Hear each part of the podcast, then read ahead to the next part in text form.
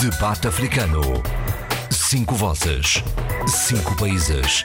A análise dos principais assuntos da semana. Na IRDP África. Bem-vindos ao Debate Africano. Vamos começar por avaliar rapidamente aquilo que, do vosso ponto de vista, do ponto de vista de cada um dos comentadores residentes, foram os factos mais relevantes deste ano de 2019.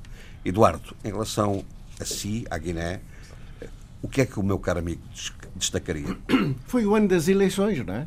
Das duas eleições, as eleições legislativas e as eleições, as eleições presidenciais. Portanto, toda a atividade política se desenvolveu em torno destas duas dos, dos, dois objetivos. É? Mas, eh, claro que a vida não foi só. Havia, há, nesse interregno em que se trata de, das eleições, houve muita, muita atividade política que eu gostaria de destacar, de assinalar. assinalar. Mas comecemos por um facto uh, que teve lugar no final do ano 2018 e que vem influenciar, de facto, 2019. Uh, numa inauguração de uma igreja num bairro uh, de, da capital, Antula, uh, pelo bispo de Bissau, uh, Dom José Caminate Nabsin, estiveram presentes, além do Presidente da República, o, o, o Presidente do, do PIGC. E, e protagoniza, o Sr. Presidente da República protagonizou, protagonizou algo extraordinário a missa durou quase quatro horas e, e o, o, digamos, a homilia do, do, do, do Sr. Bispo foi no sentido de, da reconciliação dos guineenses e, e, julgo que teve um grande impacto eh, nas pessoas nessa altura. E entre eles teve um impacto grande no seu Presidente da República, de acordo com as suas palavras. E eis que, em determinado momento, ele se levanta e se dirige a Domingos Simões Pereira, dá-lhe um grande abraço e diz: Este é meu irmão. Está na Lusa, todos os jornais publicaram essa realidade. Portanto, é, repare é... bem este facto. Este é um facto extraordinário. Portanto, a partir desse momento, a reconciliação estava feita, se de facto tiver, houvesse já, houvesse de facto uma verdadeira antagonismo entre eles, entre estes, estes dois políticos. É? E a verdade é que eh, foi um abraço um bocado esquisito, não é? Eu não, não chamo abraço de Judas porque o Judas foi um beijo, não é? Mas foi parecido, do mesmo, do mesmo teor. Porque logo a seguir, portanto, em março, perante os resultados das legislativas, do, do, das eleições do dia 10 de março, em que PGC venceu sem maioria absoluta. Né? Houve necessidade de fazer-se um acordo de incidência parlamentar com mais três partidos, como todos sabem, e que permitem uh, que este governo ainda, ainda exista e vigore né? e atue legalmente e constitucionalmente. O que é que acontece? Uh, o Sr. Presidente da República pede ao PGC para indigitar o nome para Primeiro-Ministro e, sem surpresa nenhuma, o nome que foi proposto foi de Domingos Simões Pereira.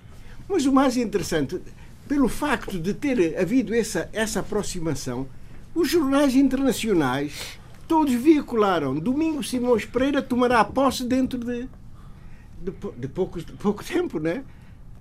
Qual é o nosso espanto? Portanto, uh, o nome... Portanto, confiaram na palavra. Confiaram. Portanto, a verdade é que... Isso, do seu ponto de vista, esse fator essa relação política e pessoal foi o vetor marcante de Mar... toda a, todo o ano de 2019. Sem dúvida, é isso, não é? Sem dúvida nenhuma. É, e, e, e, e, portanto, e que não podemos acreditar. Portanto, há uma descredibilização muito grande na política guineense.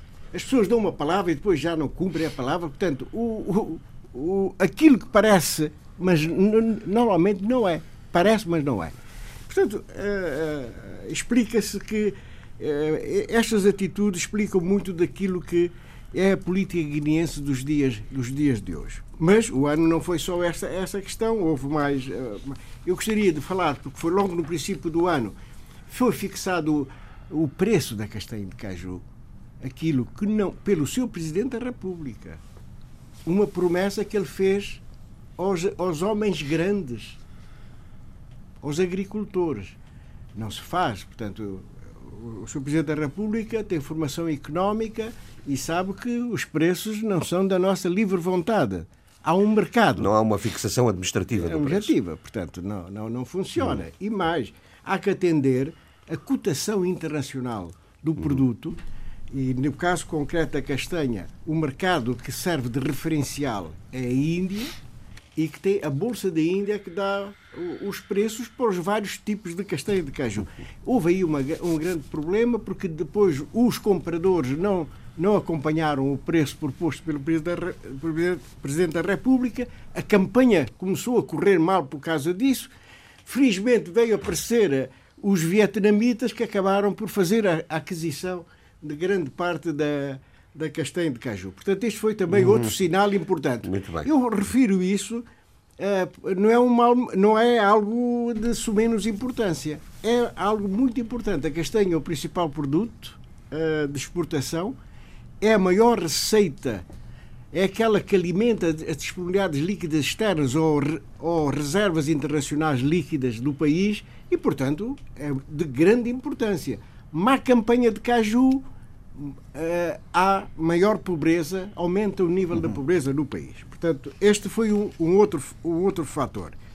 Mas tudo isto marcado logo do princípio do ano pela, ah, pelo, pela apresentação das candidaturas dos vários partidos já às eleições ah, legislativas do dia 10 de, de março.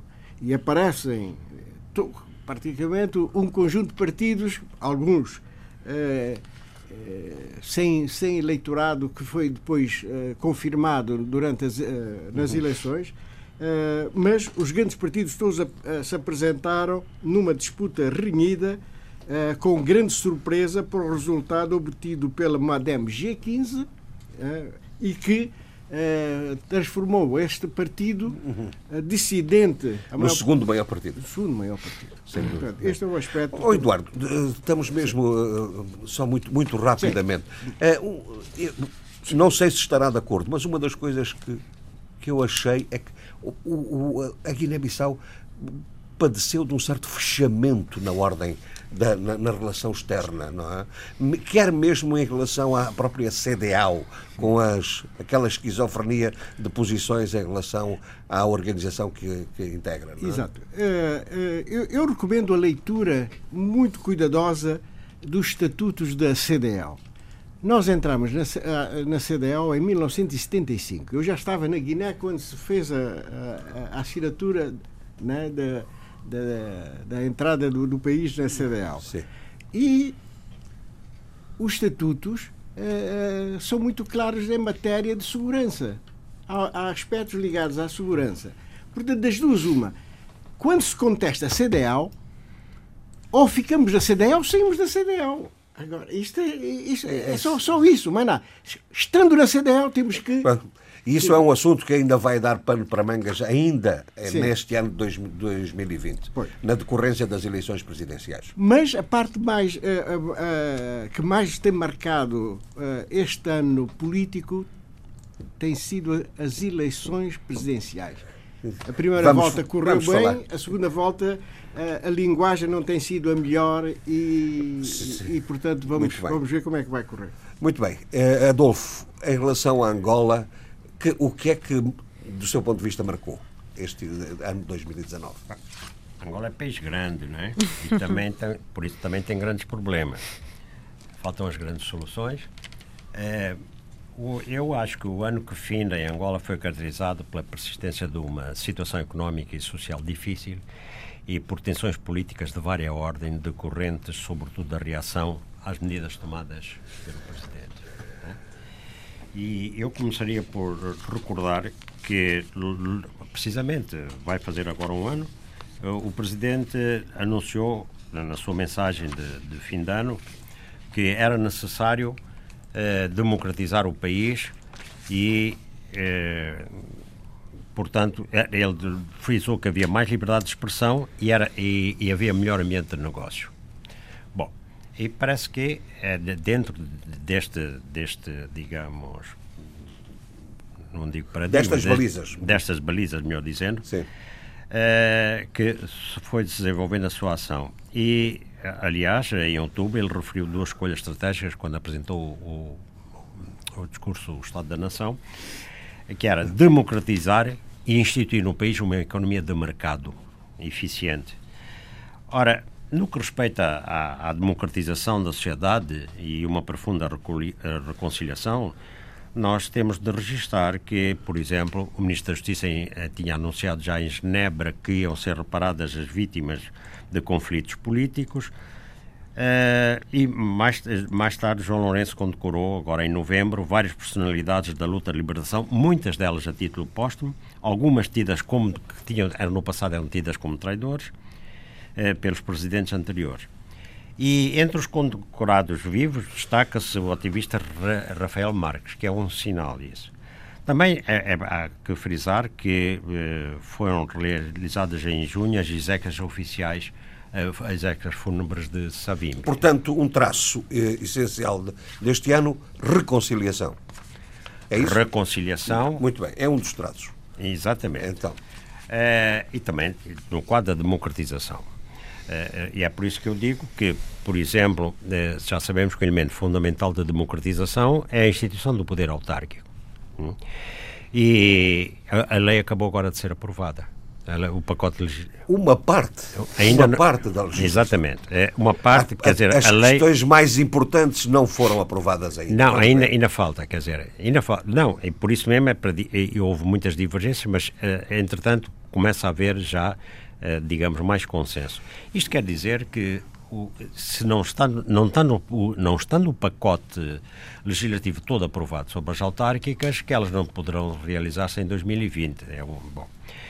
Agora, eh, portanto, nas balizas de que, que, de que falamos, é evidente que a, eh, a, democratização da sociedade implica, e implica, além disso, implica também a moralização do Estado. Quer dizer, João, uh, João Lourenço, para atrair investimentos, teve de publicar várias leis se de garantias de, de, investimentos e de repatriamento de, de, lucros, de capitais, etc., e dar sinais de que o aparelho de Estado seria mais eficaz. Uh, e, e, com, e, então e tinha de mostrar sinais de combate uh, férreo à corrupção e que há toda uma série de, de, de factos que indicam esse combate, né? inclusive eh, altas personalidades do núcleo duro eh, em volta de José Eduardo dos Santos que foram atingidas. Eh, Copelipa, eh, Zé Maria, eh, Zenu, etc. Eh, o general Dino.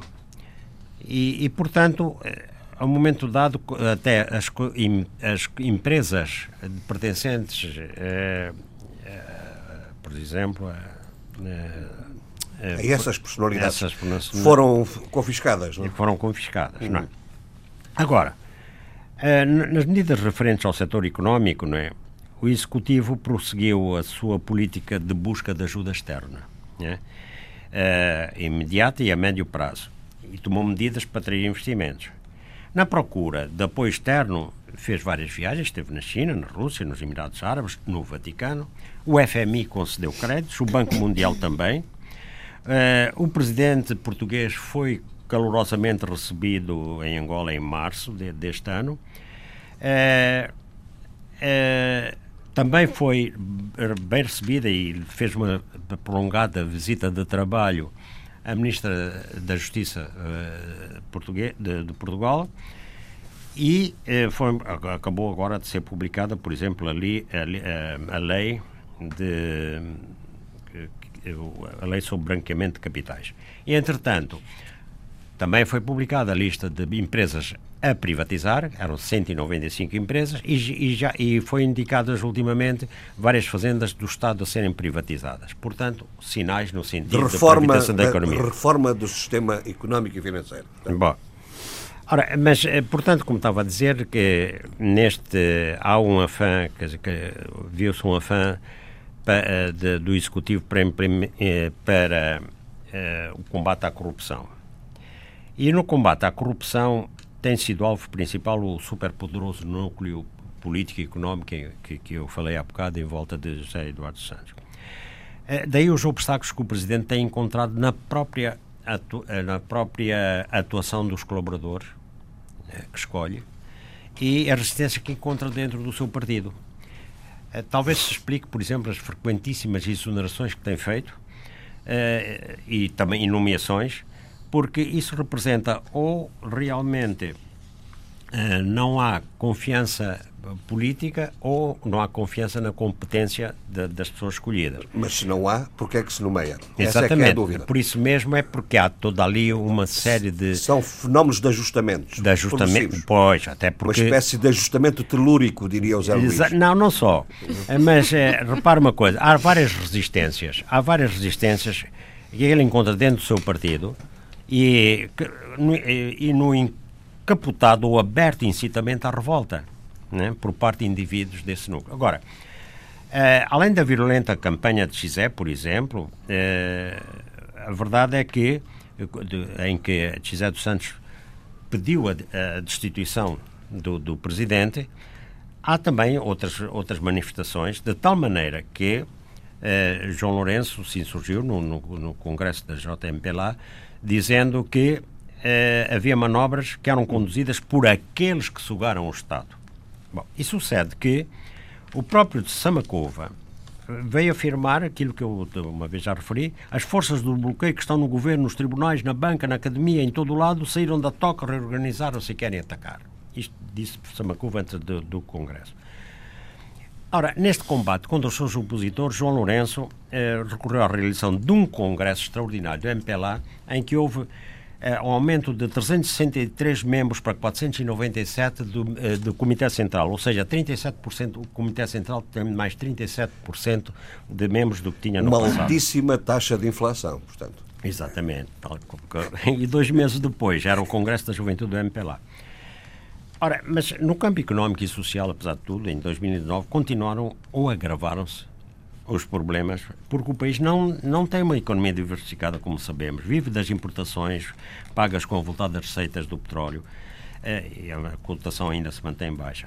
Eh, repare uma coisa, eh, o, o, país não tem meios financeiros, não tem divisas. O Kwanza desvalorizou-se, vale cinco vezes menos que em 2015. E a economia está em recessão. Ora, tudo isso se reflete negativamente. João Lourenço tem bastante apoio internacional, atenção, e tem recebido apoios financeiros, mas o crucial é, são os investimentos. E esses investimentos tardam. Uh, eu, por exemplo, não, não foi conseguido o objetivo de fazer retornar os capitais angolanos exportados ao longo de, destes anos todos por aqueles que, como ele dizia, João Lourenço, sugaram o Estado.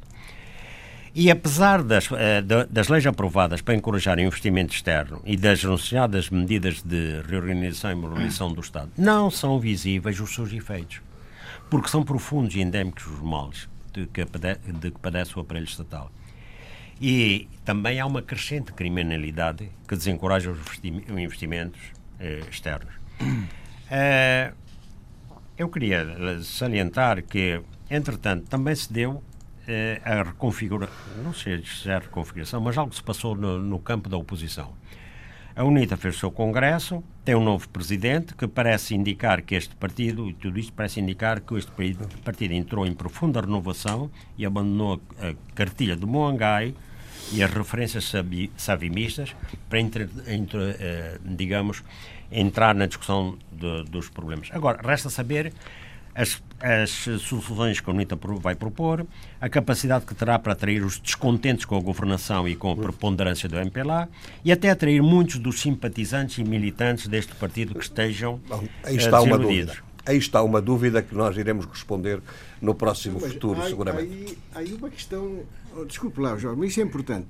Recessão económica de 1,6% da economia angolana, mais crescimento populacional de 3,1% dá uma, uma, uma recessão no produto interno bruto per capita de 4,7. Portanto, a, a, Angola está a empobrecer. Muito bem. Claro, Esta está. é a conclusão. Muito é, bem. É, de qualquer maneira, é, eu penso, e já para terminar, que para que o Executivo, seja ele qual for, tenha a confiança da sociedade civil, porque nota-se também uma, um certo esmorecimento de, de apoio. É, será necessário incitar a despartidização do Estado e que para cargos de responsabilidade sejam recrutados indivíduos fora Bom, do ciclo do partido do poder. Isto é uma opinião, digamos. Sim, isso já é uma opinião, não é propriamente um balanço. O balanço. Não, mas isto Vamos... está relacionado com um certo esvaziar de, de, de, entusiasmo que havia na sociedade civil. E, e em São Tomé e Príncipe, Abílio? Em São Tomé e Príncipe, eu eh, separaria eh, o meu olhar sobre o ano em dois aspectos fundamentais. Um, muito rapidamente, que são que é, que é um único destaque. Uh, optei por, essa, por, por, ir por essa via, e o outro que é, digamos que, um balanço uh, geral uh, do que se passou no resto do país, Muito no bem. país político e económico. No destaque, vou destacar, destacar uma personalidade, que é já uma personalidade nacional, que se chama Anderson Lima. É uma senhora que, num programa de Vox Populi, eh, da televisão eh, nacional, mas também ouvido eh, por via enfim, da disseminação quase que viral na internet, originou, com as suas palavras, um movimento feminino que não propriamente feminista, que é o movimento de Sacapulir. no essencial, o que disse a Anderson Lima, disse o seguinte, eu cito-a pela importância das suas palavras. Quem está a meiar não está a conseguir, quem não está a meiar está a conseguir. Quem pausar vai ficar pausado. Quem não sacapulir vai ficar sacapulido. Anderson Lima. Traduza lá isso, é porque eu não, não, não, consigo perceber. As palavras em si são eh, de uma riqueza criativa Certamente, absolutamente fora mas... do normal. Uh, muito, daquilo que aqui está dito, muito daquilo que aqui está dito resulta de uma criatividade da forma como os São Tomé se apoderaram do português e reinventaram e criaram o seu próprio português, há essa componente. E depois há outra componente, que é a componente de um statement político fortíssimo. Mas que é Maiar? Dirigir, ela está a dirigir-se, ela está a dirigir-se e a referir-se à forma como as mulheres são tomenses devem entender a sua vida, o seu cotidiano.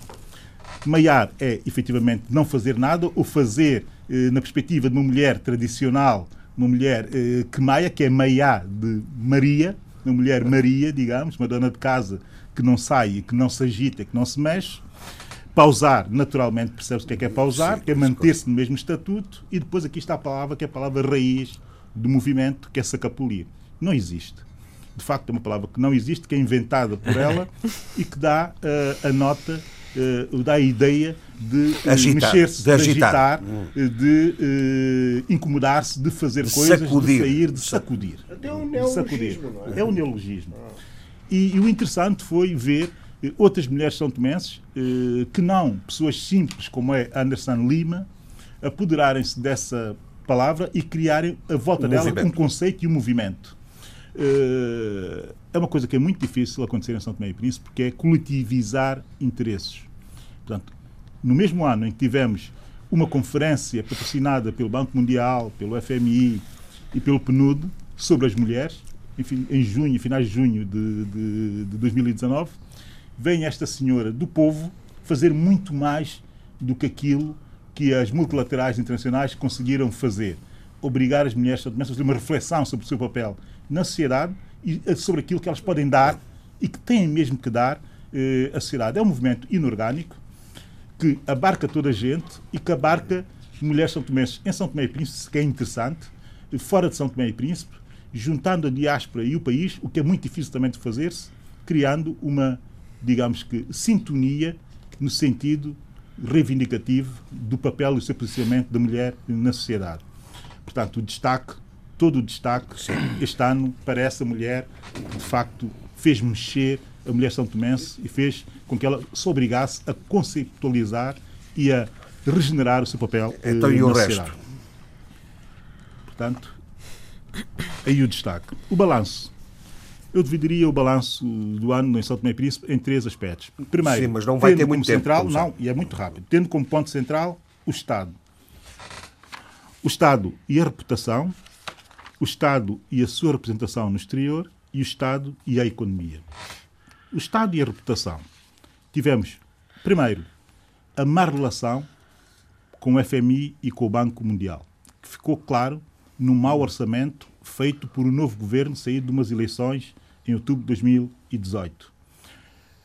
isto baixou e tocou muito na reputação do país. Logo a seguir, ainda ao nível da reputação e em destaque, acontece o caso Américo Ramos, aquilo que já se considera um caso de prisão política e que eu considero ser efetivamente um caso de prisão política e não um caso de um político de, de, de, de prisão de um político. Américo Ramos, Ministro das Finanças, preso, a volta de duas situações que suscitaram dúvidas ao governo, que sabíamos que o governo atual não tinha dúvidas nenhumas, conforme o tempo foi passando e se, apercebendo da situação, e que foi mantido preso exatamente no sentido de dar um sinal de que a justiça está politizada e que o governo utiliza a justiça para fins políticos. Isto baixa a reputação de qualquer país que se apresente como uma democracia e um Estado de Direito democrático. Terceiro, o licenciamento do Banco Ribo. O banco que tem como administrador o Sr. Spachev, um russo de muito má reputação. De que falámos aqui falar, Muito má reputação e que o governo insistiu em, por decreto, licenciar, obrigar ao licenciamento desse banco. Tivemos a reação do FMI. Fez constar do memorando que assina com o Estado de São Tomé, fez constar que, de facto, essa, esse licenciamento deve ser revisto. Pela primeira vez tivemos um documento da FMI a dizer o seguinte, e a começar logo pela sua análise económica e financeira do país. Cito, as autoridades comprometeram-se a introduzir o IVA até 1 de março de 2020. Aplicar procedimentos estritos de atribuição de licenças bancárias. Logo a seguir ao IVA, as licenças bancárias. A chamar, a dar essa nota. Fez citação para se perceber a importância da questão da reputação. A seguir, vem o representante do Banco Mundial chamar a atenção exatamente para que a reputação do país estava em risco e que o governo teria que ser sério no entendimento do Banco Mundial até na, no licenciamento de novos bancos. Portanto, aqui está a questão da reputação. Depois, o estado de representação no exterior. Para se perceber até onde é que isso pode chegar, muito rapidamente, nomeou-se, e eu dou como exemplo de como é que isto tudo afeta o Estado do país, nomeou-se como cônsul honorário da África de São, de São Tomé e Príncipe na África do Sul o senhor Ibn Barlo. Barlo. O senhor Ibn Barlo é uma velha figura ligada ao mercenarismo, mercenarismo militar em África, que esteve na Papua Nova Guiné, que esteve em quase todos os conflitos da costa ocidental africana, incluindo Angola, com os autocoms, e que agora criou uma nova empresa também de militares privados, e é esse senhor que o governo de São Tomé se nomeia como cônsul honorário na África esse, do Sul. Esse negócio, esse negócio que, parece estar a dar bem, bastante. Sendo, sendo que a própria Direção de Cooperação Internacional da África do Sul não aceita uh, dar o ok ao nome dessa personalidade Sim. ligada a setores bauas um pouco duvidosos de enquadrar na realidade sul-africana atual. Este é o nosso cônsul honorário na África do Sul. Terceiro, para terminar, o Estado e a economia. Nós temos que externalizar a nossa economia, todos sabem. O que não pode acontecer é fazermos uma feira, e eu vou por exemplos, em que o Primeiro-Ministro diz que nós estamos obrigados a exportar, e diz e bem, Uh, toda, uh, toda a verdura ou todo, todo o produto agrícola produzido por nós para a costa ocidental africana e eu fiz um exercício muito simples e, sobretudo, falando ou referindo-se ao excedente. Não tem mais tempo. Eh, tomates que nós temos em São Tomé e Príncipe. Não temos condições para exportar. Primeiro é preciso criar as condições para exportar, depois, sim, falar na exportação de produtos que são excedentários. Muito bem. Sheila, Moçambique. Moçambique. Uh, eu há pouco estava a ouvir o Bilo e, e, agradeço muito a organização e a forma como ele estruturou a apresentação. Eu vou tentar ser um bocadinho mais ligeira e só uma brincadeira muito breve. Se eu fosse taróloga e tivesse que lançar a carta do ano, eu diria que é o tolo na ponte. Uh, três, três grandes palavras acho que marcam o ano de, em Moçambique. Uh, reconciliação, confusão, dúvidas. Reconciliação no que diz respeito ao, grande acordo histórico entre uh, Frelimo e Renamo, uh, no qual se depositaram muitas esperanças, promessas e expectativas. Começamos pelo, pelo acordo de cessação das hostilidades, nomeadamente no que diz, no que diz respeito ao, ao longo processo de desarmamento, desmobilização e reintegração, processo este que vai um, divergir com esta, esta, esta dissonância entre Renamo e, Freli, e, e Renamo e os seus dissidentes, com a, a autoproclamada junta militar. Uh, mas, entretanto, temos, logicamente, uh, depois temos deste acordo de cessação das hostilidades, o grande uh, acordo entre Frelimo e Renamo. Por outro lado, também marco a grande presença da Renamo como a segunda força política da oposição nestas presidenciais. Presidenciais que uh, resultaram uh, para muitos numa grande experiência desanimadora e fraudulenta, porque deu a Niusi uma vitória esmagadora e que fez da Renamo não só um partido, num segundo partido da oposição enfraquecido, mas também um segundo partido da oposição enfraquecido também no seu interior por toda esta este, este rol de dissidências e de também de conflito, também um conflito que uh, trouxe uh, uma grande um, desgaste sobre uma dúvida que se coloca que é se Ossuf Momad é ou não esse líder uh, proposto para dar chão futuro e, e, e, uma carreira política dentro da Renamo. Entretanto, também temos a marcar um, e que já começou no final de 2018 a prisão de Manuel Chang, ex-ministro da Economia, e que veio, de certa maneira, tocar no, numa espécie de efeito dominó sobre, as questões, sobre a questão das dívidas ocultas, que veio também trazer todo o imbróglio sobre a questão da extradição ou não, sobre a questão, so, também o julgamento que vimos recentemente uh, terminar, uh, em que vimos Jean Bostani a ser ilibado de todas as suas uh, acusações, mas continuamos com esta pedra no sapato, uhum. que em Moçambique e no outro dia, falando com uma pessoa, às vezes as pedras, são, os, as, as, as pedrinhas no sapato são muito mais incómodas e muito mais uh, perturbadoras do que as pedras e a não ser quando temos os sapatos apertados, não é? Também. Mas neste caso, esta pedrinha da dívida, das dívidas ocultas tem sido uma grande. Pedrinha, Pe... pedregulho. Quando eu digo pedrinha é porque ainda não se conseguiu chegar lá, chegar ao, ao, não, ao sumo mesmo. da questão.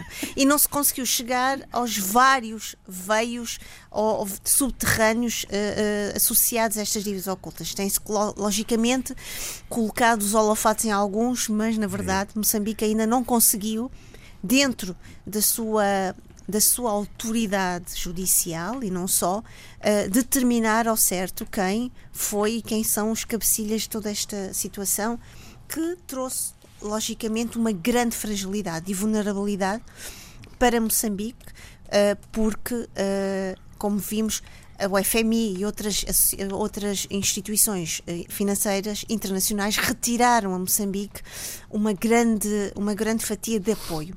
Também uh, o, o, ano é marcado, por um lado, pela tragédia dos ciclones Ida e Kenneth, mas também é marcado por uma grande onda de solidariedade, de fraternidade.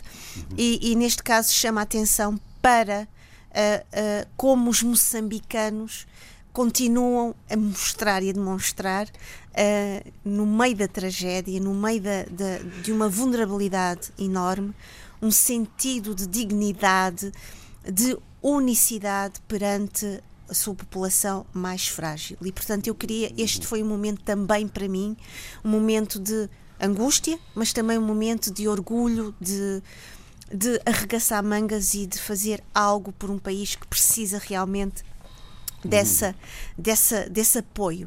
Uh, a visita do Papa Francisco a Moçambique também me pareceu um, um momento importante, um momento que marca a sociedade civil, um momento que marca um, as vozes ativas deste, deste. E acha que foi ouvido o Papa? Não, infelizmente, porque também um outro momento menos uh, uh, uh, interessante e que continua e que continua a ser perturbador e que continua a, a, a demarcar-se nas notícias são os ataques em Cabo Delgado. eu queria referir que neste momento Moçambique tem em si uma grande, um grande desafio. O desafio da reconciliação, que vem do acordo de paz, o desafio, o desafio da confusão que vem continua a ser uh, também das dívidas ocultas e também o desafio, das dúvidas. Isto é, uh, temos por um lado uma, uma, um diamante precioso que é a exploração do gás natural em Moçambique, que vem, uh, que traz protocolos, consórcios, parcerias. Mas a verdade é que a população continua uh, altamente empobrecida, a, a população continua uh, uh, muito, maioritariamente vulnerável e, portanto, vai ser. Espero que o ano de 2020 seja um ano em que possa haver esta, esta limpeza, esta, esta, esta capacidade de percebermos qual vai ser o caminho a, a, a prosseguir Sim, neste senhor. país que é que está a ser, logicamente, no olho do, dos, dos, negócios internacionais, uh, o, o, diamante ou um dos diamantes uh, do mundo. Este 2019 não foi, uh, na sua opinião, uma, marcado por uma interseção de, daquilo que são os interesses de desenvolvimento económico e eh, da atração de, de, um certo quadro crime, de, de crime e de, e de investigação. Isso, é, é, é, uma, é, uma, relação interessante e é uma, é uma relação que eu acho que está muito implicada e imbricada. Mas também eu quero dizer o seguinte, que já agora se me permite, é um ano em que a sociedade civil, uh, nas suas várias organizações, gerou teve, voz, gerou voz. Teve uma, uma uhum. atuação uh, uh, excelente, uma atuação um, que até provocou para determinadas pessoas, como nós soubemos, ameaças, e insegurança física e psicológica, certamente. E portanto, eu queria também deixar aqui isto. Não é não, o, a crise não vem só trazer coisas más, a crise também vem mostrar a força, a fé e a convicção de determinadas margens e plataformas e, e situações sociais e humanas em Moçambique. Zé Luís Ofer Almada, 2019, Cabo Verde.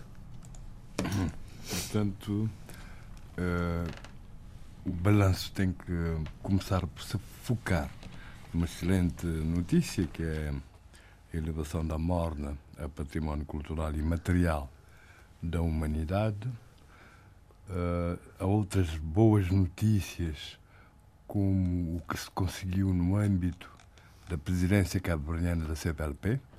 Eu uh, destaco a decisão da União Europeia no sentido de negociar com Cabo Verde a facilitação de vistos para, para cabo-verdianos, para, para a entrada no, no espaço da, da União Europeia, o que resulta não só de, do estatuto de, eh, do estatuto de parceria. Especial. Especial portanto no âmbito da parceria entre a União Europeia Cabo e, e, Cabo Verde mas também também a prazo da, da portanto da, da outorga de isenção de vistos a cidadãos europeus e do Reino Unido para, para, efeito, para efeitos turísticos em Cabo Verde. Uh, destacaria ainda, quase no plano da presidência de Cabo Verde da União Europeia e, no âmbito das políticas de mobilidade, uh, parece que já se chegou quase a um acordo sobre a mobilidade com nessa portanto com configurações várias sendo quase certo que vai-se avançar muito nesse domínio, uh, portanto, e tudo isso vai ser aprovado na próxima Conferência de Chefes de Estado e, e de Governo da CPLP, em que Angola também vai assumir, digamos assim, a presidência da CPLP. Estas são notícias positivas. Uhum. As notícias uh, negativas seriam, mas isso tem já a ver com a natureza madrasta, mais um ano de seca, o que implica que o governo vai ter que investir uh, milhões de, de, euros para mitigar os seus efeitos, mas pelo menos já tem uma experiência de dois anos eh, para que as coisas corram da melhor forma. Uh, portanto, muita polémica à volta dos transportes marítimos. Parece que no plano uh, dos transportes aéreos uh, as questões estão sendo resolvidas no sentido no sentido, portanto, de, de, do aumento das ligações aéreas com o mundo, com vários novos destinos, uh, portanto, uh, uh, destinos, mas no plano dos transportes marítimos, é claro que as coisas têm que melhorar a prazo, mas o início foi extremamente negativo. Parece que a nova operadora não conhecia eh, digamos assim, um mercado cabo-verdiano e as coisas correram muito mal no início, vai-se vai -se reparando, vai-se reparando. E um outro aspecto negativo é, portanto, o assolamento, digamos assim, da criminalidade violenta, sobretudo na cidade da Praia, o que levou a uma reunião de emergência eh, do governo, da Câmara e de altas entidades ligadas à segurança para adotar 14 medidas, e inclusive devem ser adotadas leis novas a ver com, com maior criminalização da reincidência, por exemplo, por forma a, a se fazer face a essa problemática. Mas isso significou também que o governo admitiu, eh, com essa reunião e com a adoção dessas medidas, que, que a situação da segurança, sobretudo na cidade da Praia, era grave, senão não haveria, portanto, eh, essa, essa reunião e essa tomada de medidas de, de emergência. Questões que foram muito que estiveram muito no debate público uh, e, e, de forma assídua e com muita polémica, com várias posições, como a regionalização, desapareceram completamente.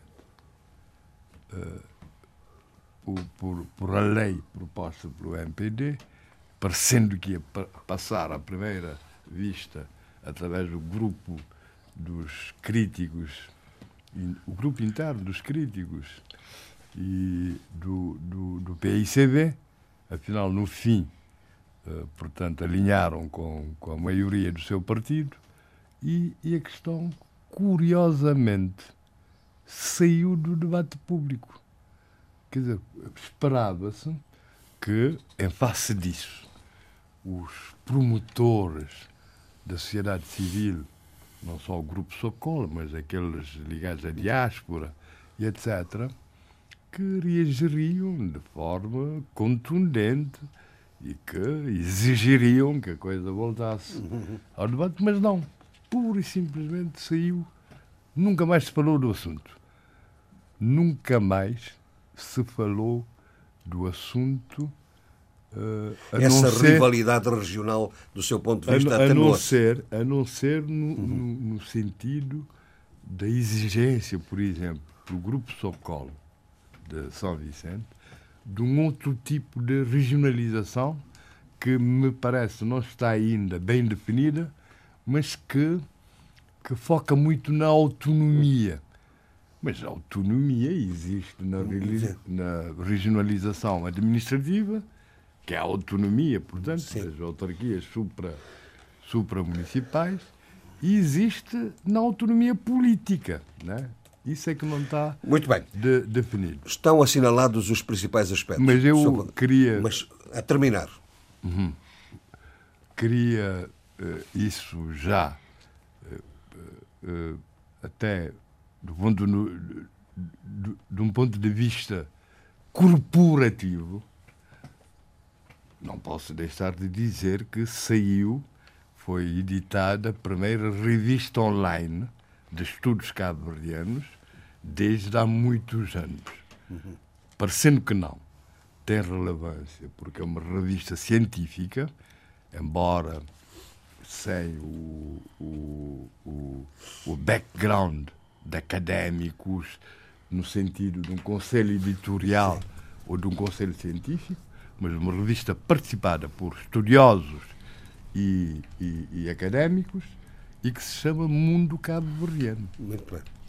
Uh, portanto, acho que isso, isso tem que fazer parte. Isso associado à morna e associado a, a essas grandes. Uh, não, acho que é relevante, é, é porque, relevante. porque não, não há uma revista da diáspora cabo-verdiana Muito bem. Momento. Eu, aliás, desafiava-vos agora, no, no, muito rapidamente, hum. nesta parte final, uh, para isto que o, o, o Zé Luís agora uh, assinalou, houve também, do ponto de vista cultural e, e, até do ponto de vista das grandes realizações, um conjunto de fenómenos que vale a pena assinalar. Não sei se querem uh, abordar isso do ponto de vista da, dos, vários, dos vários países. Não é?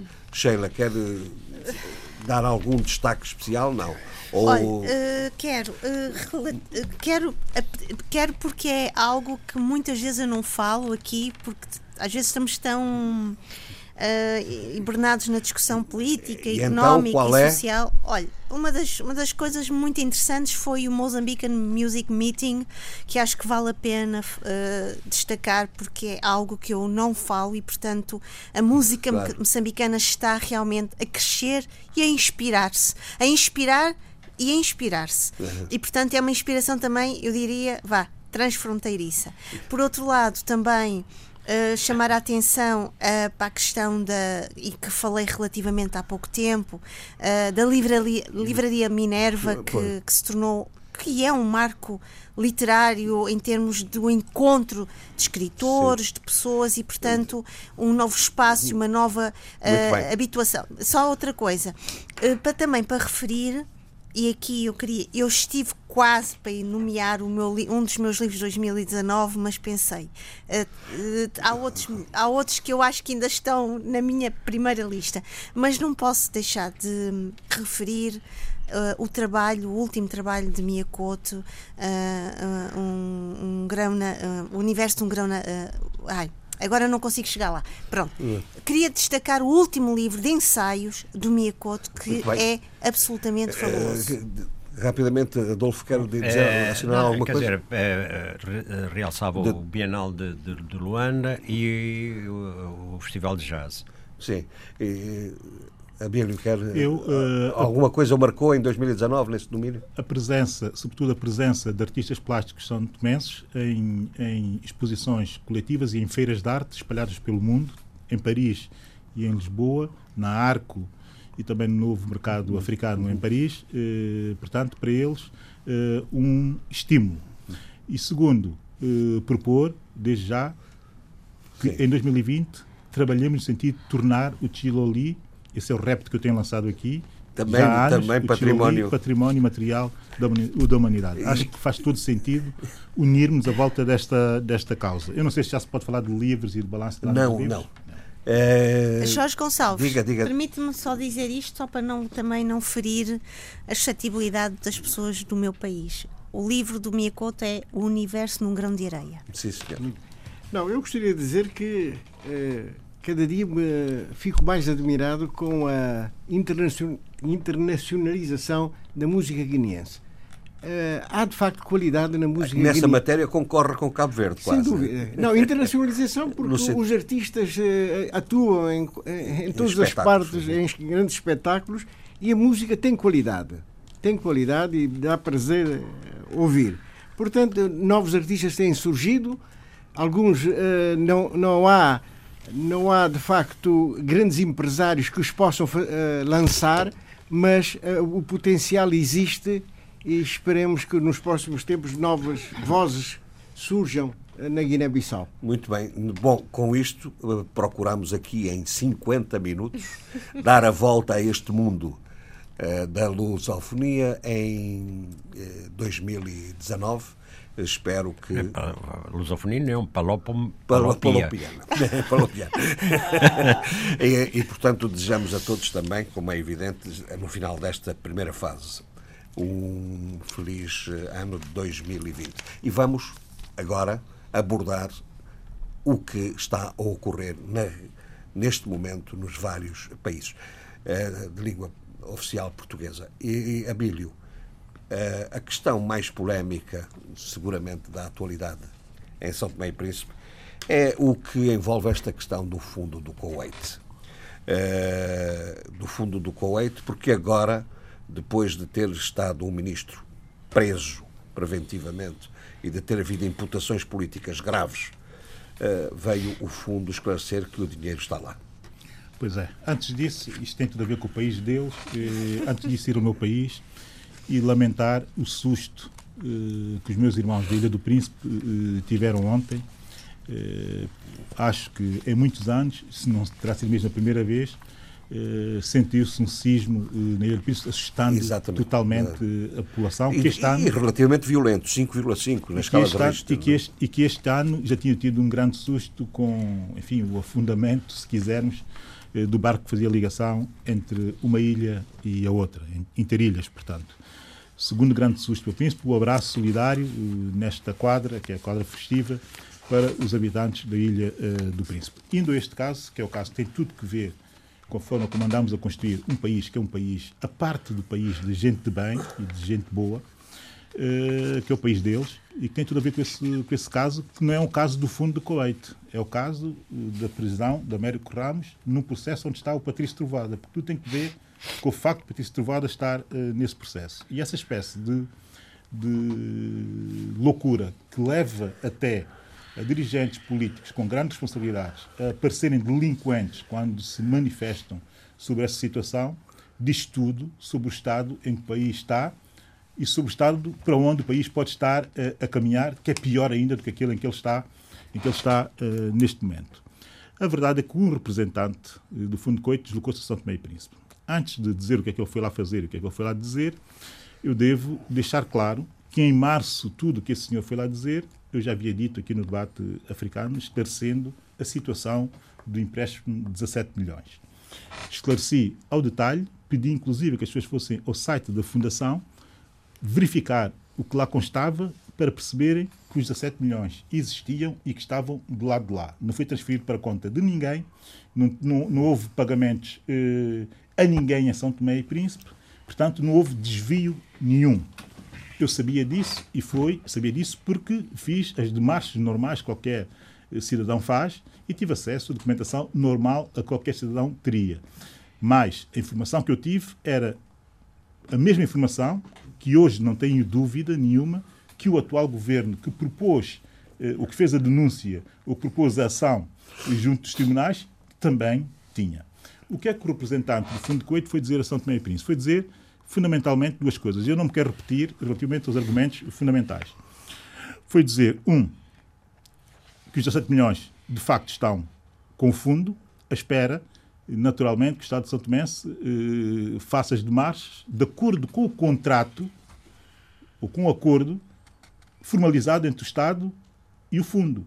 Esse acordo foi promulgado pelo Presidente da República e foi votado por resolução da Assembleia Nacional encontrava-se também ele no site da Assembleia Nacional. De repente, desapareceu do site da Assembleia Nacional. Mas eu tenho o acordo e sei o que é que lá está escrito.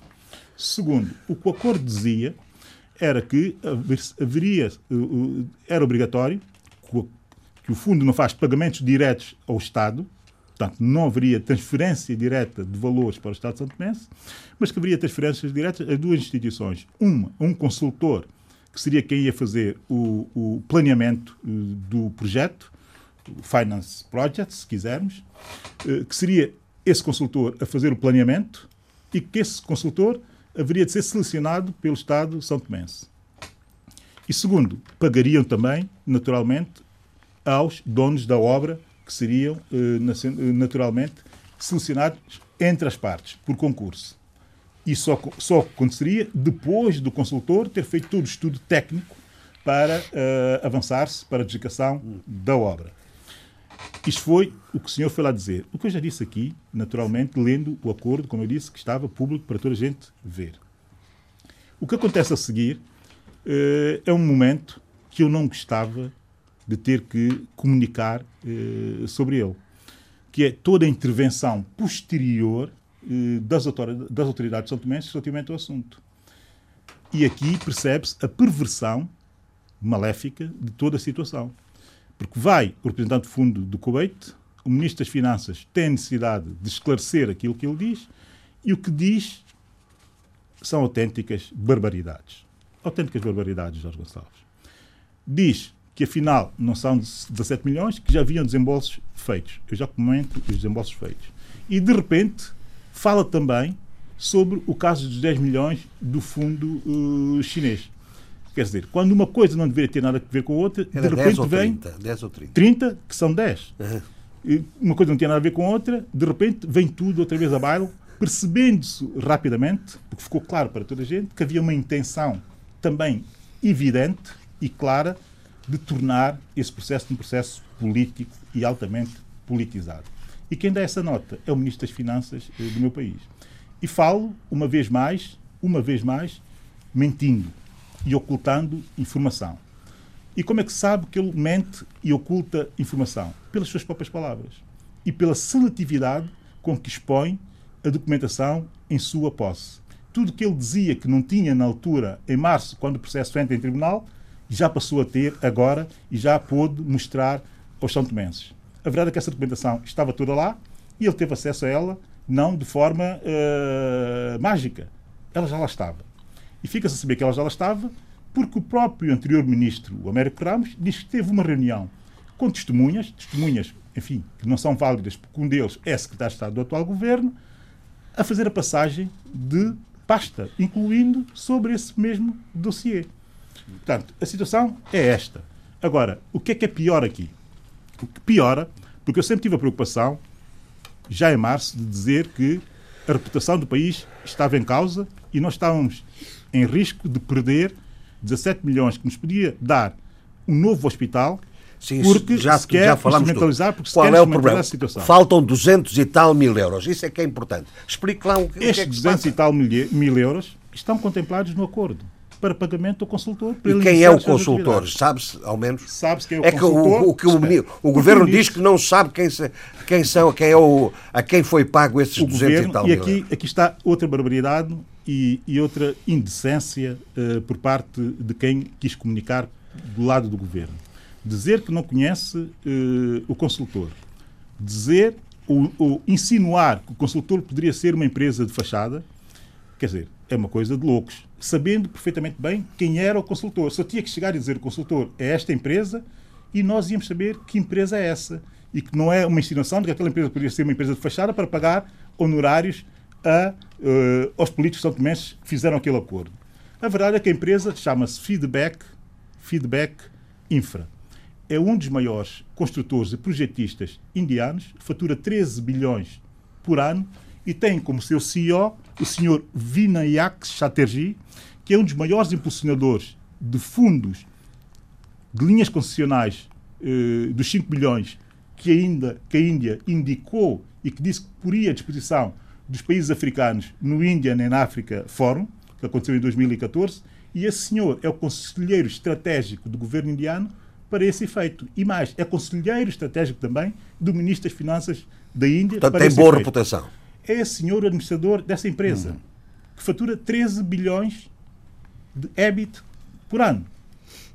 Quer dizer, nós andamos a brincar. Quando se insinua que uma empresa dessas é uma empresa criada de fachada, uma empresa altamente reputada, criada de fachada para eh, pagar honorários, é uma loucura. Posteriormente, o Sr. Chatterjee, que é uma personalidade muito conhecida no mundo dos negócios, é de uma reputação eh, tão extrema que, na própria visão da sua empresa, leva ao limite a questão da transparência.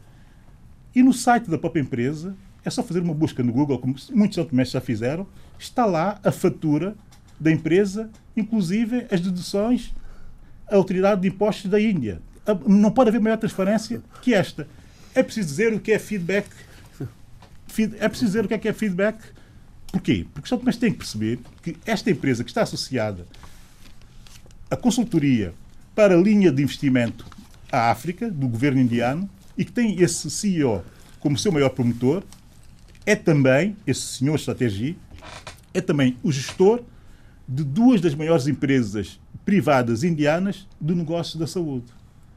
De uma rede de hospitais, Instituto Apolo, que é dos mais eh, tecnologicamente apetrechados eh, da Índia, e de uma fundação, exatamente, que dá suporte a, essa, a esse, seu, esse seu negócio. Quer dizer, quando nós pomos em causa esse tipo de gente, por questões internas, por maldecências, por incapacidade, por incompetência e por falta de visão, nós estamos a pôr a casa a reputação do país. Como é que hoje, deixa só dizer isso e eu termino já, como é que hoje o Estado de São Tomé se pode abordar a possibilidade de aceder a linha de financiamento com, altamente concessional da Índia. Está em risco, está em risco uh, os 17 milhões, não? Estão em risco porquê?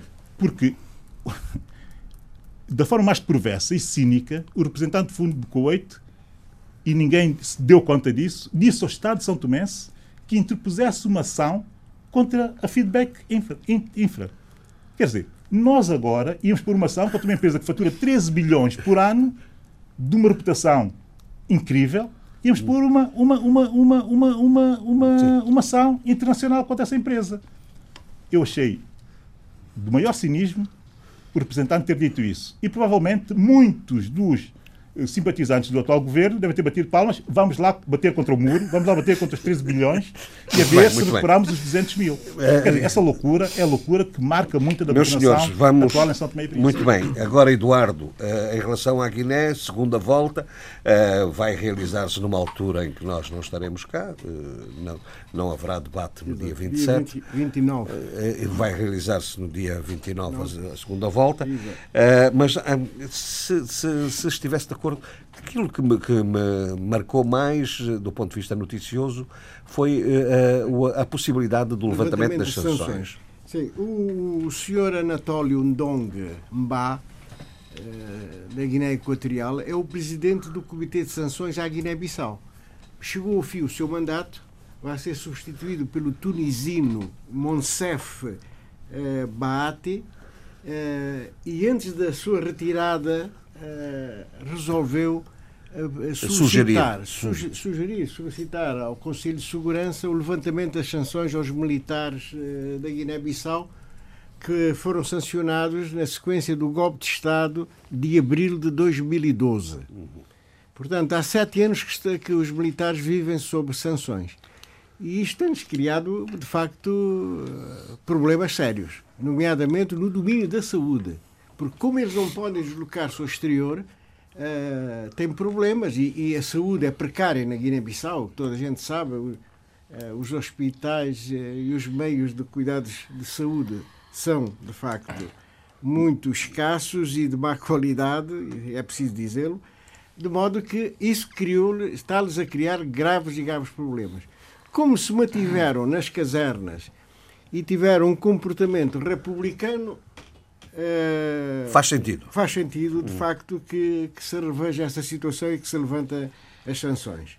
Portanto, Porque está... a proposta é que se levante depois da depois... segunda volta das sim, eleições. Sim, sem dúvida. Agora, eh, sem dúvida, para não misturar as coisas, pois, até porque pode ser utilizado em, em, termos, em termos políticos, não é? Porque há de aparecer imediatamente alguém que diz eu é que sugeri, não é? Porque esta campanha que, que, está a decorrer tem sido marcado por falta de, eleva, de elevação, uh, com mentiras descaradas, coisas gravíssimas para o país, nomeadamente que determinado candidato não gosta de determinada tribo, não gosta da religião tal. Portanto, misturando aqui, criando de facto, uh, para quem esteja menos informado, criar alguma tensão e, e, e influenciar, inclusive, as decisões do, do eleitorado. Portanto, eh, esta segunda volta das presidenciais, para mim, eh, não correu tão bem como a da, da, da, da primeira, primeira volta. volta. Não, não está a decorrer tão bem como eh, foi a primeira volta. Há, de facto, muita mentira misturada, vale tudo e mais alguma coisa, é preciso é, é ganhar. E o resto é história. Portanto, quem, quem, eu não sou muito de redes sociais, como já sabem, nem Facebook tenho. É, há ter, ainda, Fernando, há ter. Não, não, há, não é, é ter, não. Eu já pedi, já okay. parece até que o meu filho já, já, já fez bem, qualquer coisa. Bom, Opa, o meu filho é engenheiro informático e eu não lhe peço uma coisa dessa. Nem pensar nisso. Não, é? não lhe admito isso. Não, eu já até, eu acho que já, já tenho, mas, mas, eu ainda não escrevi nada no. Mas Jorge Gonçalves tem a sua rede de informação. Social, a sua rede social, que é o Opinião do Dia. Não, Opinião do Dia é criado boa, por, boa, por boa, boa. É, isso é um conteúdo, é, um, não, é, não é uma rede social, é um conteúdo. De modo que, de facto, essa segunda volta tem havido problemas muito, muito sérios. Uhum. Não é? há, de, há que lamentar uh, os aparecimentos de uma figura uh, fundamental, o padre Domingos Fonseca, aliás, que eu falei na semana passada. O homem, o reconciliador, um guineense reconciliador e que e fazia jus ao seu, ao seu estado uh, eclesiástico, verdadeiramente eclesiasta, e que, gostaria de ver a Guiné, mais, os guineenses mais unidos e mais uh, focados noutra realidade que não a disputa, mas sim o desenvolvimento e o bem-estar para todos na Guiné-Bissau. Infelizmente morreu, uh, morte súbita, sentiu-se mal, parece que se teve que deslocar a, a Zinguinchor. Uhum. Uh, isto também revela bem a qualidade da, dos nossos do sistema de saúde, do sistema de saúde da Guiné-Bissau e faleceu em Zinguinchor. Portanto, é uma perda irreparável para a Guiné-Bissau. Aliás, há uma boa cobertura que a RDP África tem estado a fazer com o delegado da RTP Bissau. Mas é, é, de, é de lamentar e apresentar os pésames a toda a família enlutada. Portanto, sobre a Guiné, praticamente. Sim, não, não mas eu sei, eu sei que queria há, assinalar há um, um, artigo, artigo, não é? Um artigo, o, o artigo chama-se uh, Como é que o tráfico de drogas transformou um pacífico país tropical no narco-estado. Uh, quem escreve este, este, este artigo é, é um conhecedor da, da Guiné-Bissau e, e cobre, faz a cobertura jornalística para vários jornais. Uh, julgo que ele é um freelancer, hum. é um freelancer, mas conhece bem a Guiné-Bissau. E, e, de facto uh, de, comparou a Guiné-Bissau neste artigo com as Honduras. E sendo Honduras um emissor na, do tráfico de drogas, eh, do narcotráfico de, de, da América Central para o continente africano, é, contudo, um país extremamente violento, dos mais violentos do mundo. E o país receptor, que será um dos países receptores é a Guiné-Bissau, é um paraíso, sendo um país ligado ao tráfego, mas não, não provoca. A, não é consumidor. Não, é é, consumidor e não provoca a violência que existe na, na, nas Honduras.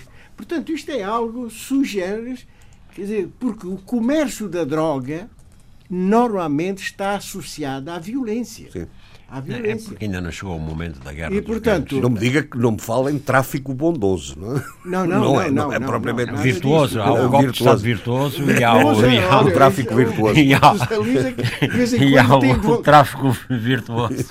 Ah, eh, apela para um, um, golpe de Estado virtuoso, muitas vezes. É? Ocupações virtuosas, como na Crimeia, há montes de virtudes. Modo que uh, uh, este artigo é muito, muito interessante porque uh, fala com as populações, por exemplo, no sul da Guiné, numa aldeia muito interessante, tem das, das praias mais bonitas da Guiné, chamada Caçumba, que eu já lá estive e sei bem o que, que estou a falar. Uh, fala com um, um, residente, o Sr. Keita, da, da, da praia de Caçumba, da aldeia de Caçumba, uh, que diz: Olha, eu já os vi, já vi pacotes de tijolo, tijolo na praia. Mas para nós aquilo não nos dá de comer, aquilo para nós não serve nada. Portanto, eh, a droga para nós é só. Ouvimos falar, para nós não tem qualquer. É só passagem. Não, não, não, não, não, não tem melhorado nada a nossa não altera vida. A sua, não altera a sua nada. vida do Continua a haver falta de escola, de, de hospitais, de, de, de, de falta de arroz de falta de comida, etc, etc. Portanto, é esta. esta Muito bem, vamos ver o que vai. Uh... Mas uh, resultados. Oh Jorge Gonçalves, eu não posso acabar este programa sem dizer uma coisa. É o seguinte, eu não, no, durante o balanço não falei disso, julgava que havia mais possibilidade de coisa. Entre as eleições legislativas, 10 de março, até a nomeação do primeiro-ministro e do governo passaram-se 115 dias. Isto mostra que a, manobra, a manobra dilatória do quatro meses quatro meses quer dizer isto de facto é, é, é, isto é que marca de facto a realidade política naquele país. Agora compare isso com a Grã-Bretanha, com o Reino Unido. Ah, sim. Bom, sim, sim, sim, Eleições um dia, nomeação no dia seguinte. Ah, não é verdade? já estava. Já, já, já, já estava a rainha a dar a, a nomear o, o, o, Boris Johnson. Portanto, uh, uh, o, o, o Aristides Gomes tomou posse 22 de junho de 2019, um sábado, 104 dias após as eleições, dia 3 de julho, cumprindo um ultimato da CDAO. Foi dada posse ao governo 115 dias depois das eleições. É algo que Muito é bem. chocante. Zé Luís, é, é, é Cabo Verde, é, melhores perspectivas económicas, o Fundo Monetário é, deu indicações de que o, a taxa de crescimento do PIB pode ser mais Uh, ainda maior do que aquela de, que, que, se previa, mas não, parece haver algumas preocupações sociais em Cabo Verde, nomeadamente os sindicatos muito reivindicativos. Não lhe parece isso, não? Bom, uh, das perspectivas económicas, tinha eu falado quando falei do Orçamento Geral do Estado. Não, mas uh, o, o, Fundo veio agora dizer que as perspectivas ainda são melhores do que as que o Governo apresentou. Aham. Muito bem, muito bem. O fundo é que manda, como se sabe. O fundo, o fundo é que obrigou a liquidação do TCV, o fundo é que obrigou a criação de uma nova companhia e o fundo é que determina que quase todas as empresas públicas de Cabo Verde sejam privatizadas. Portanto, o fundo, se o fundo diz. O fundo tem razão. No, no, fundo, no fundo, o fundo tem, tem razão. razão. Fundo, porque o fundo normalmente tem perspectivas económicas abaixo daquelas do governo. Eu devo dizer que não li esta notícia.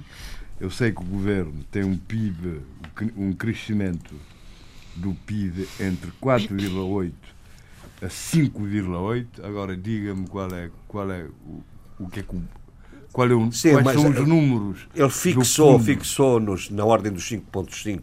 Ou seja, Portanto, está na margem. É mais margem. do que 5,8%? Não, não. Não, não é. Portanto, o governo aí tem... Mas a média, a média é superior a essa que tu indicas Portanto, aí. O que é importante é que se prevê crescimento. crescimento. Não é? Portanto, não há decréscimo como. Não, não, como Xenu. Portanto, quer dizer, com este governo, com este governo ou outro, as coisas crescem. Mesmo naquela altura de grande, de grande crise internacional, né? Aí do, da Troika aqui em Portugal, crescia-se em Cabo Verde pouco, né? Sim. meio 1%, mas crescia-se. Isso é sempre uma excelente notícia. Agora, uh, o crescimento, como dizem os sindicatos, deve refletir-se na qualidade de vida das pessoas. Na distribuição, na distribuição. Na distribuição. e é isso que reclamam.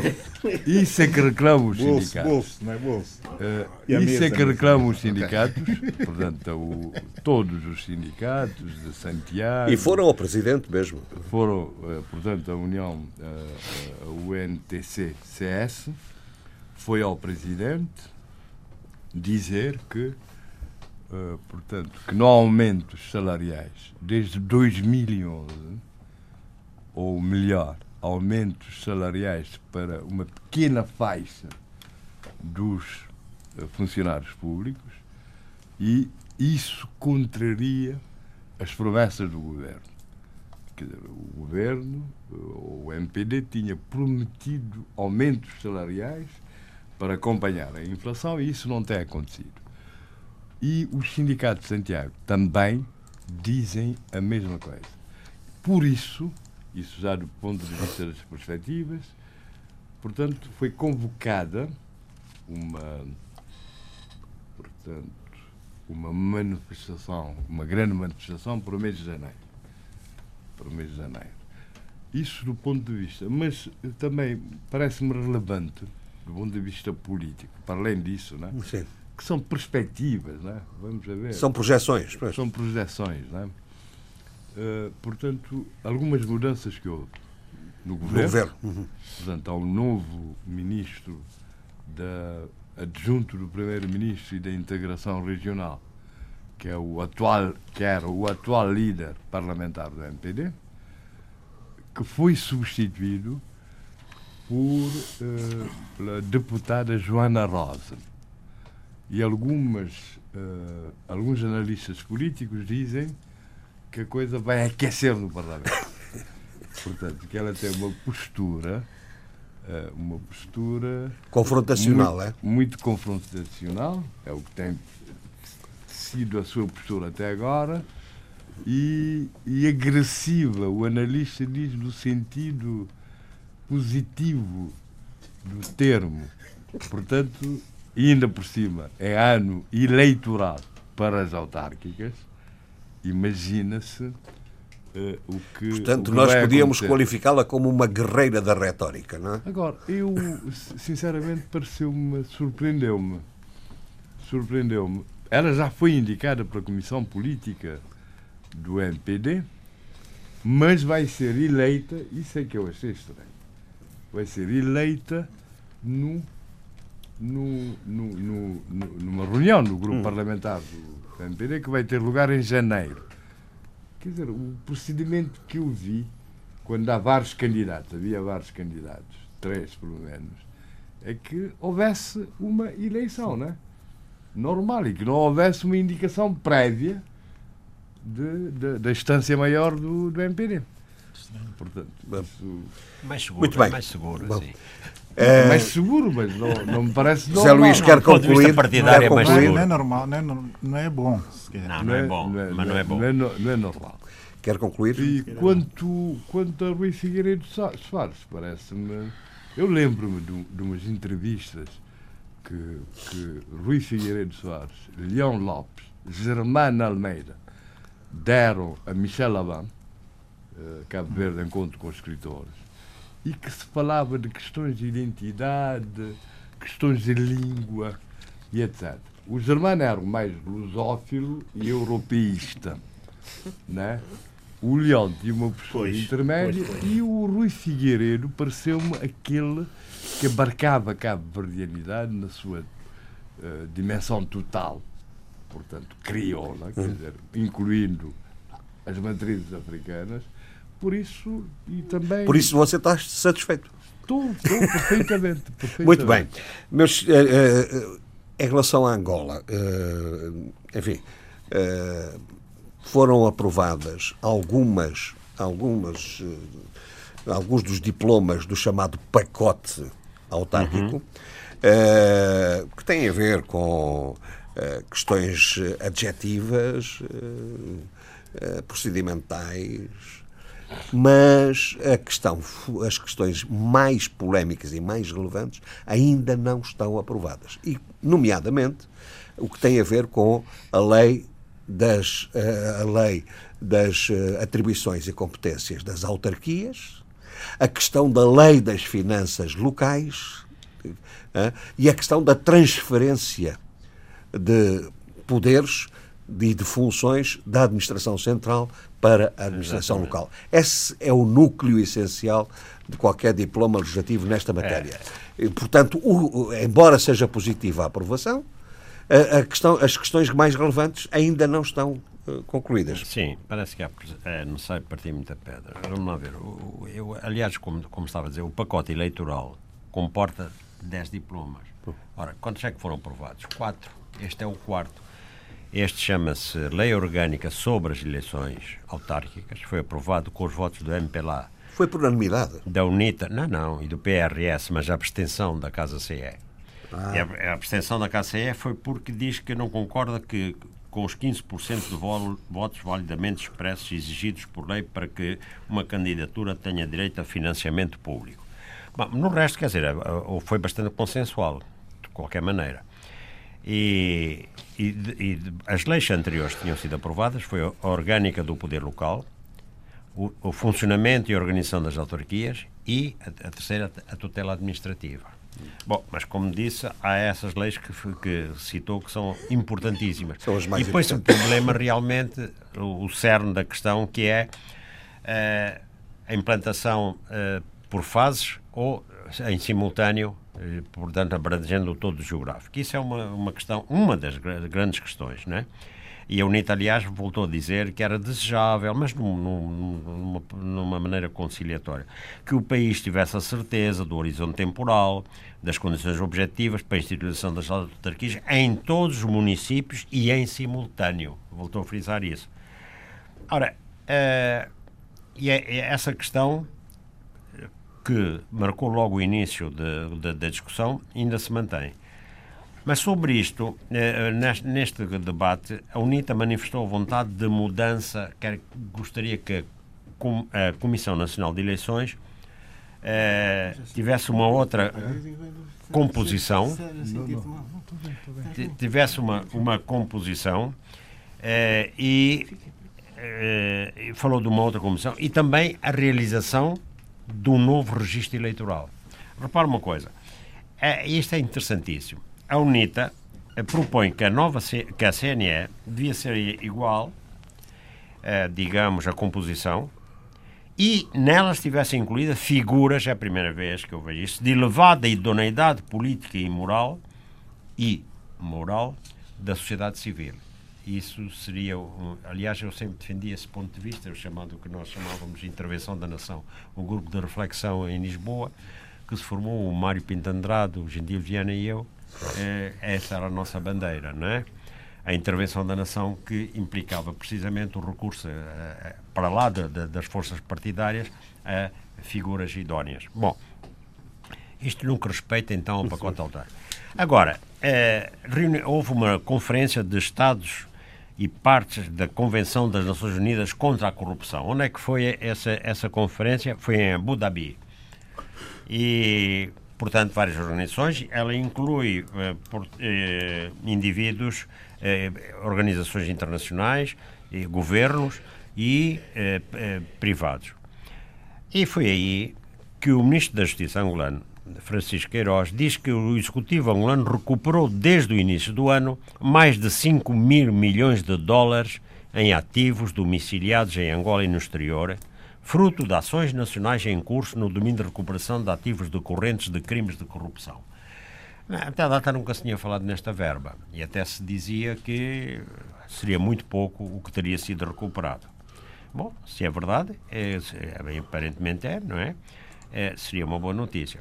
É, Francisco Queiroz é, é, anunciou que Angola associa-se às declarações do Grupo 77, China e do Grupo Africano e co-patrocina o projeto de resolução designado Reforçando a Recuperação de Ativos para apoiar a Agenda 2030 sobre o Desenvolvimento Sustentável. Parece que há uma ideia internacional sobre isso. E há que frisar que esta conferência é a maior reunião anticorrupção do mundo e que reúne realmente aqueles parceiros que eu citei há pouco. Uh, e agora, uma outra notícia referente a Angola é que há uma greve no setor do petróleo, uma greve mais concretamente é, contra da, na companhia norte-americana Halliburton. Os, há 700 trabalhadores, é, portanto, trabalham em concessões de Luanda, Cabinda e Soio, no alto mar e em terra. É reivindicação. Que uma reivindicação é que haja uma conversão justa dos salários do dólar para o Kwanza. É, Mas isto tem a ver é, com a cotação, não é? É tão volátil, não é? é. Quer dizer, a, a cotação das quinguilas, a cotação do BNA. E, bom, e então o Luís Manel, que, de, de, que é o representante do Sindicato das Indústrias Petroquímicas e Metalúrgicas, apresentou também uma outra segunda reivindicação. É, ele diz que é, que é acabar com a disparidade salarial face aos expatriados, que chegam a ganhar 12 vezes mais. Bom, aqui não sei se são expatriados com a mesma categoria profissional. Com a mesma função, pois. Uh, pronto, são reivindicações uh, concretas e que uh, esta companhia americana terá de resolver. Muito bem. Uh, Sheila, Moçambique, uh, continuam ameaças, perturbação, reações, uh, dificuldades no, no norte, não é? Uhum enfim, o que é que. O, isto nunca mais para, não é? A questão não é só uh, essas dificuldades e estes ataques. Por que... muitas ameaças que o Sr. Presidente da República uh, tenha. Uh, eu, fal eu falaria de mais não? advertências, não é? Acho que se calhar é o termo mas, mais. Mas olha, foram advertências perentórias. mas a verdade é que não para. em, em segurança rodoviária e, e, é mesmo isto.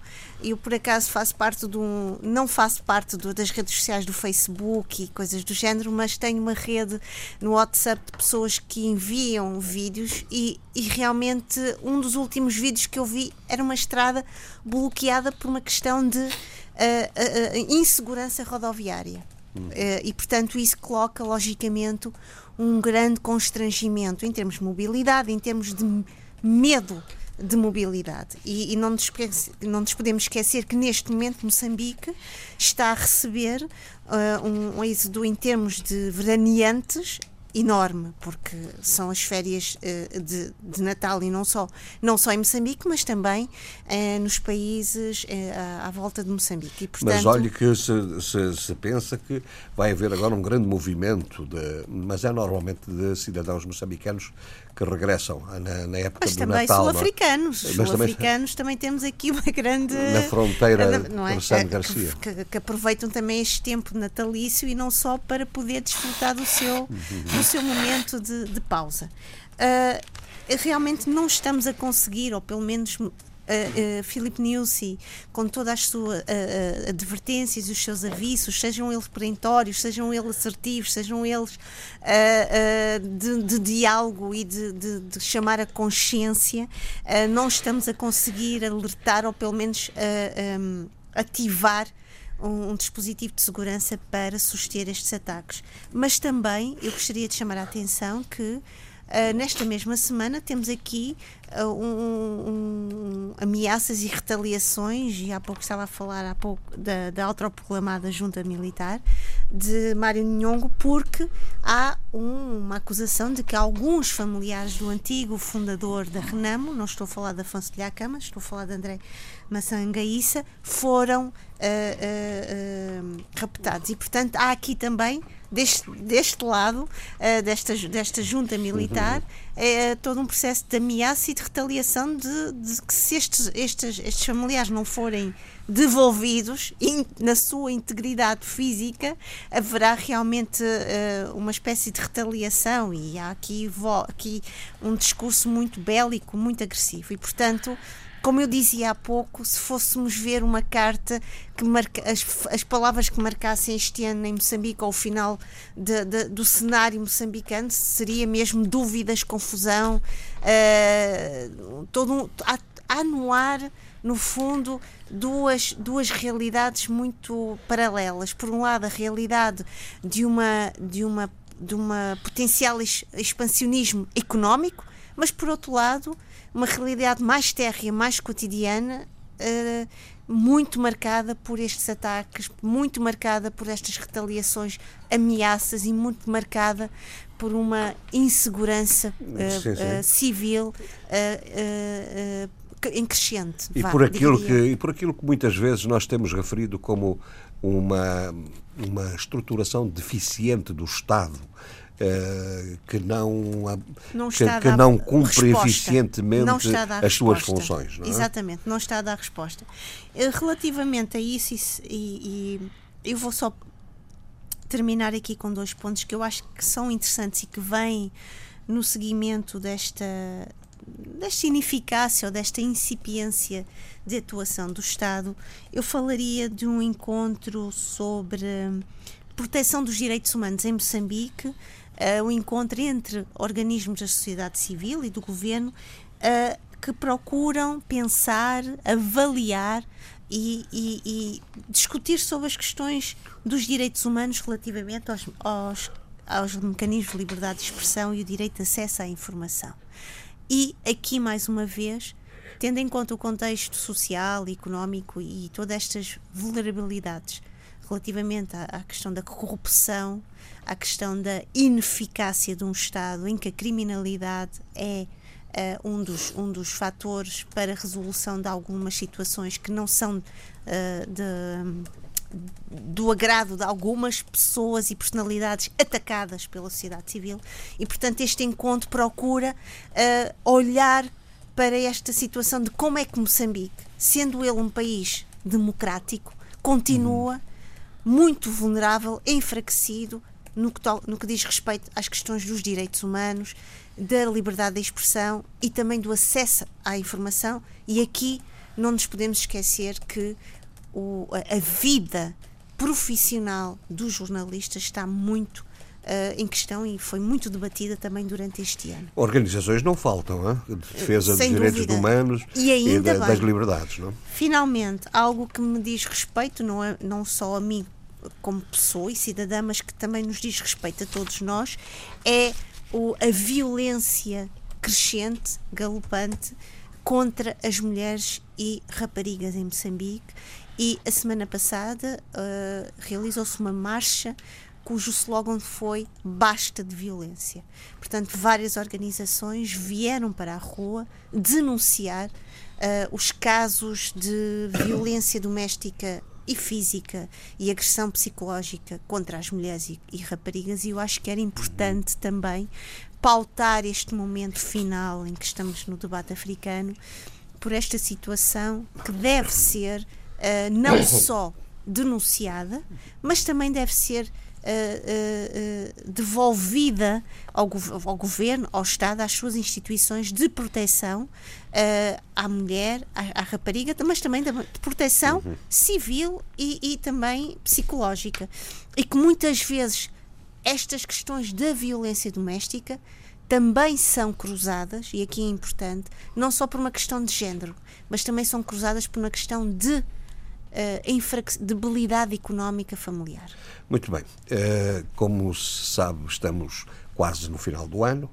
Uh, insisto de que não teremos na próxima semana o debate, regressaremos apenas uh, no dia 3, portanto, desejamos seguramente a todas as, as pessoas que tenham festas felizes e que passem bem o ano e que isto é um tempo muito especial. Uh, e, e, eu não sei se vocês querem deixar recomendações especiais.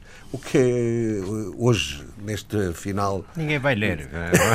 Vou andar na farra. Vou andar na farra. É tudo a comer. É isso. É tudo comer e farrar no, no, no, no, no ano novo. Mas eu quero dizer os meus não, não, não, não, não, não vou ler nada. Eu vou. Então, diga lá. Então, lá. Uh, é para o Adolfo ou para mim, Jorge Gonçalves? Não, para si, para si. Então, os meus o Adolfo diz que não lê. Oh, isso é o que ele diz.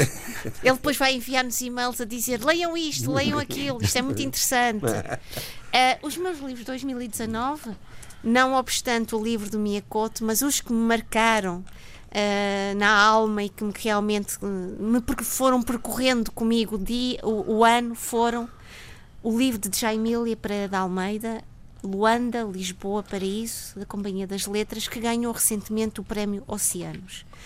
E termino também com um livro brilhante, muito bem escrito e que, que devolve uh, a necessidade urgente, não só geracional, mas também cívica, de pensarmos a memória colonial dos ex-combatentes deste lado de cá, Portugal, e do outro lado lá, das ex-colónias portuguesas, Paulo Faria Estranha Guerra de Uso Comum, também uh, de 2016. Finalmente, o meu, o meu filme do ano, Tarantino, Era uma Vez em Hollywood.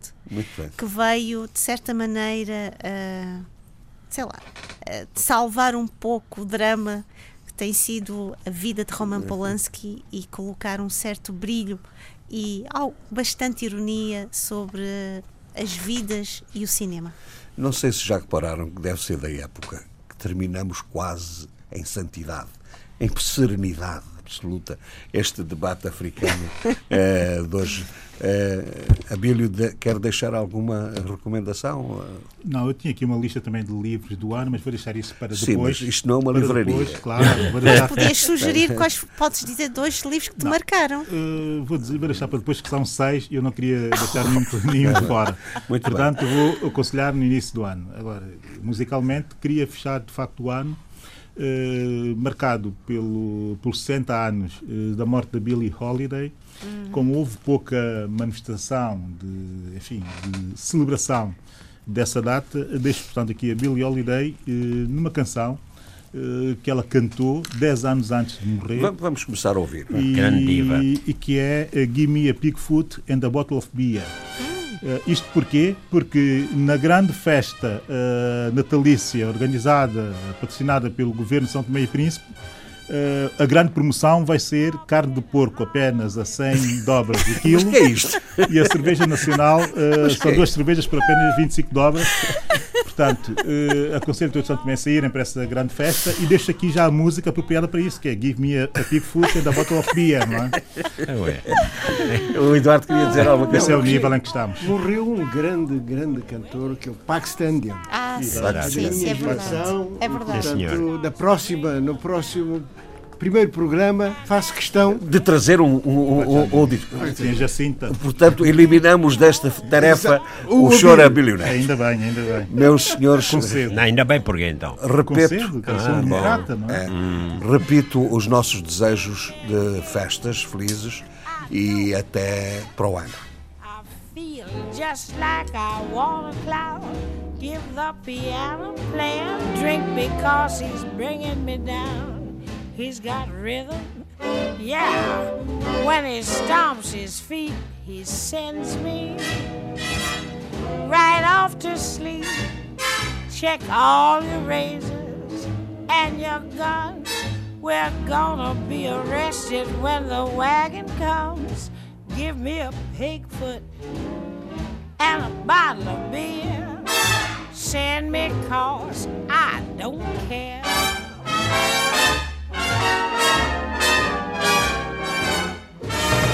Debate Africano. Cinco vozes. Cinco países. A análise dos principais assuntos da semana. Na IRDP África.